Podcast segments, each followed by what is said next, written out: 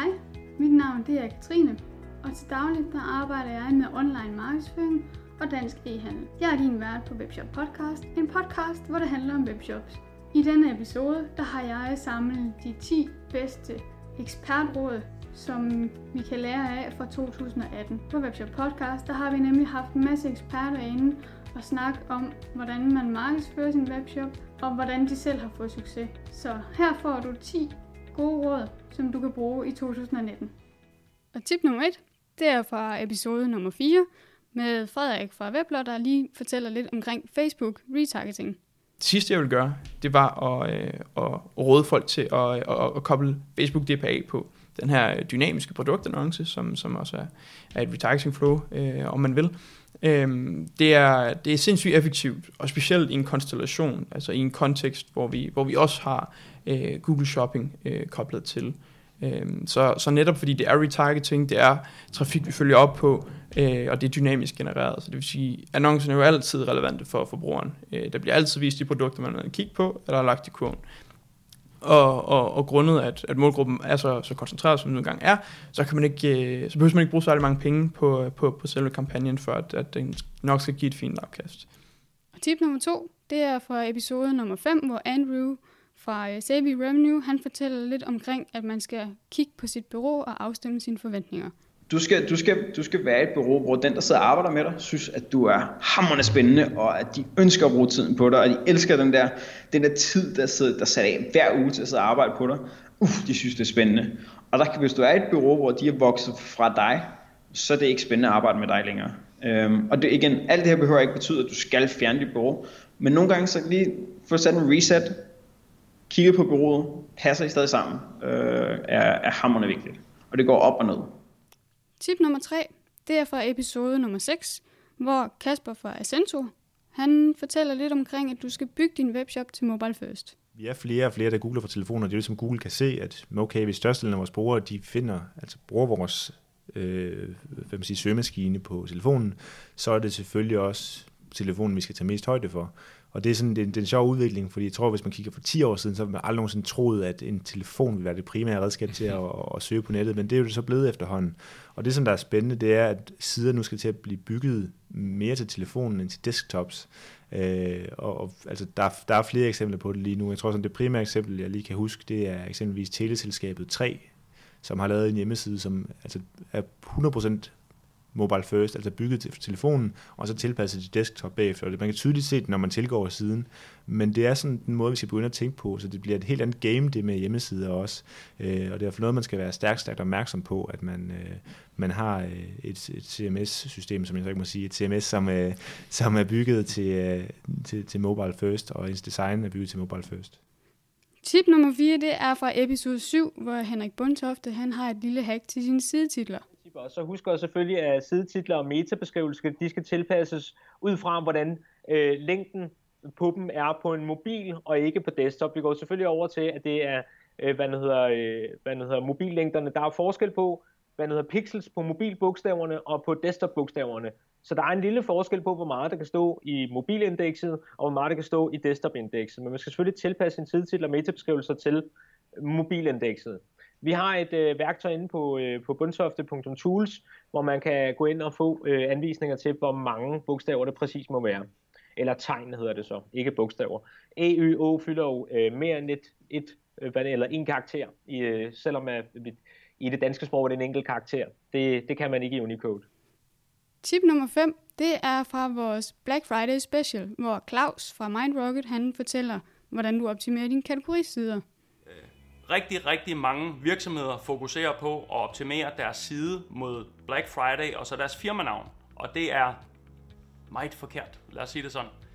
Sørg for at optimere dine kategorisider og specielt title tags på dem og indholdet. Der er lavt hængende frugter, eftersom konkurrencen på dem er meget svag i de fleste nischer. God fornøjelse med det. Tip nummer 6. Det er også fra vores Black Friday special, hvor Jesper fra Geniads, han har et godt råd til din annoncering på Google. Black Friday og Google Ads, det hænger som sagt unægteligt sammen. Sørg for at være orden i løbet af dagen. Der er mange ting, der kan udvikle sig. Jeres konkurrenter kan øge deres bud. Jeres, deres bud. Det kan være, at der er nogle ting, der performer, og nogle ting, der ikke gør. Der kører rigtig, rigtig meget trafik igennem I kan bruge mange penge, I kan forhåbentlig omsætte for rigtig mange. Så et godt tip, det er, om det er jer selv eller om det er et bureau, sørg for at være over det i løbet af dagen.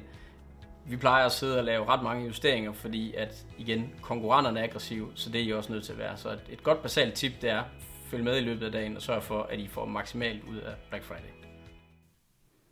Tip nummer 7, det er fra vores episode nummer 8, hvor Michael fra Marketeers, han snakker om webshops og affiliates.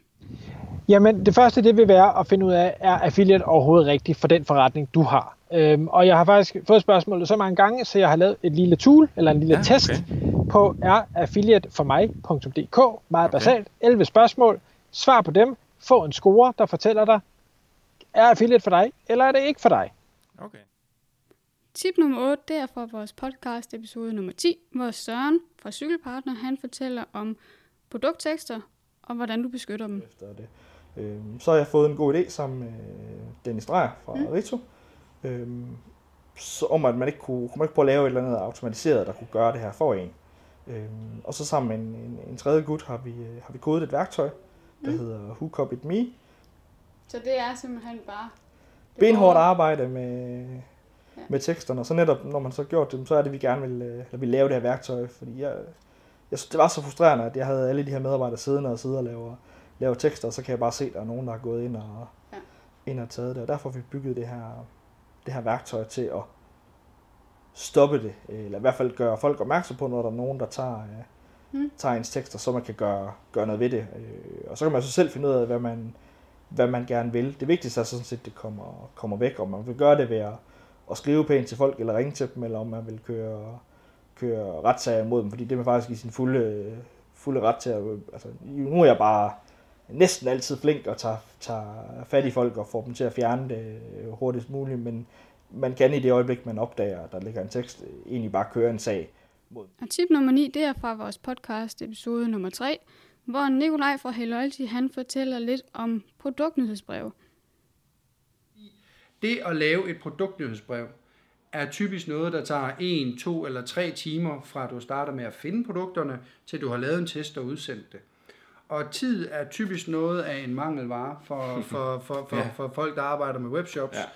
Ja. Øh, så hvis vi kan skabe den værdi, at man kan få samme output i sine nyhedsbrev, men på væsentligt mindre tid, mm. så, har vi, øh, så har vi gjort et godt stykke arbejde. Så derfor tager vi også produkt, øh, hvad hedder det, feedet med ned i Hey Loyalty. Ja. ja. Du kan lave et nyhedsbrev med 5, 10, 15, 20 produkter i øh, ja. på øh, under 10 minutter. Ja. Og der er faktisk en ting mere, og det er, at en, en, en klassisk ting, som vi ser, når man arbejder med produktnyhedsbreve, det er faktisk også, at der bliver lavet rigtig mange copy-paste-fejl. Og det kan du simpelthen ikke lave, når du bruger produktfeed-featuren, øh, fordi det kommer direkte fra din webshop, og mm. det er altid opdateret. Ja. Så, så. Tip nummer 10, det er fra vores episode 9, hvor Nikolaj fra AV-eksperten kommer med et godt råd til det vigtigste inden for iværksætteri. Jamen det er, det er egentlig, og der vender vi lidt tilbage til det tidligere, det er at blive ved med at bevare troen på succesen. Øhm, og det kan lyde sådan lidt klichéagtigt, men jeg vil sige, hvis jeg ikke havde gjort det, hvis, hvis, jeg, havde, hvis jeg havde begyndt at tænke negative tanker, når, at, øh, når at, øh, der kom en eller anden stor konkurrent til, eller øh, tallene øh, på bunden blev røde en gang imellem, eller et eller andet, jamen så havde jeg ikke været der, hvor jeg, hvor jeg var i dag. Og så vil jeg også sige, at i forhold til at skalere, øh, der synes jeg ikke, man skal være bange for at fejle. Vi, øh, vi fejler alle sammen. Jeg, gør, jeg fejler sgu tit. Øh, men, men så må, man, øh, så må man komme videre, fordi hvis man ikke, hvis man ikke får prøvet tingene af, lidt, eller mit Letland-projekt dengang, jamen så, øh, så går man egentlig bare og, og, og ikke, så tror jeg på, at man, man går og, og drømmer lidt om noget, og hænger sig fast i, hvorfor gjorde jeg ikke det, og, og hvor, hvor, hvorfor prøvede jeg ikke det, og la la la. Men prøv det. Og hvis du så fejler, jamen, så tag de erfaringer, som du får ud af det, og, øh, og gør noget positivt ud af dem. Og det var de 10 bedste ekspertråd, jeg kunne finde for 2018. Jeg synes helt klart, du skulle prøve at lytte til vores andre podcast-episoder. Du finder dem på webshoppodcast.dk. Skriv en kommentar om, hvad for en podcast synes du er den bedste. Hvilken af de 10 ekspertråd, jeg har fundet, kunne du bedst bruge?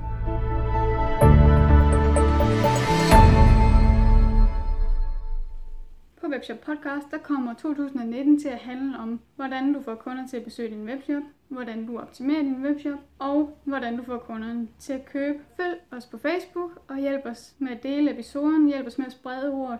Vi kommer til at fortælle inspirerende cases. Det er øh, webshop-ejere, vi får ind i studiet, som jeg kommer til at sidde og snakke med. Det er nogen, der har startet en webshop hos enten Dandomain, eller WannaFind, eller Scannet, eller SmartWeb. Og de har fået succes med deres forretning. Så der kommer vi til at lære lidt om, hvad har de gjort som virkede, og hvad har de gjort som ikke virkede. Så følg med på webshoppodcast.dk. Og i de næste to episoder, der kommer jeg faktisk til at snakke med to online marketing eksperter. Det er Jimmy øh, Vejlemark fra Online Plus, og det er Jimmy Hove. Jimmy og Jimmy, de vil snakke lidt om de bedste strategier, hvis du har en webshop, som ikke rigtig sælger noget. Så følg med. For det er blevet svært at få succes med sin webshop.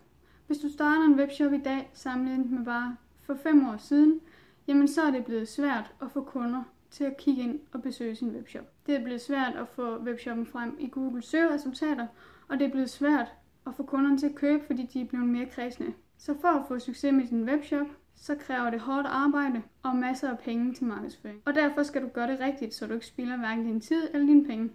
For 2019, det er nemlig webshoppens år. FDIH, de har, øh, det er Foreningen for Dansk Internethandel, og de oplyser, at danskerne de faktisk regner med at bruge endnu flere penge i år, end de gjorde i 2018. I december måned, der brugte vi i gennemsnit 753 kroner hver eneste gang, vi foretog en handel på nettet. Og i november, der var det faktisk over 800 kroner per køb. Kunderne de er derude, og de vil rigtig gerne bruge deres penge. Du skal bare have dem til at opdage din webshop, og du skal optimere din webshop, så de får lyst til at gennemføre købet. Og det er ikke kun private forbrugere, du finder på nettet. Over 80% af alle erhvervsdrivende, de handler hver eneste måned på nettet. Så har du en forretning, der sælger til erhvervsdrivende, så er det altså også i 2019, du skal på nettet. På webshoppodcast.dk, der finder du links til de nyeste e-handelsrapporter. Der skal jeg nok lægge ind under show notes til episode 11 her. Et link ind til FDH's rapporter. Der er nogle gratis nogen, og så er der også nogle rapporter, hvor du får alle data, hvis du er medlem. Det kan godt betale sig, og jeg ved, at FDH de har et godt startup-tilbud. Og kender du nogen, som har en, en fysisk forretning, kender du nogen, som har en webshop, hvor der ikke rigtig er gang i salget, så hjælp os gerne med at dele den her episode, så de kan følge med på øh, Webshop Podcast, og så få nogle gode råd til deres forretning.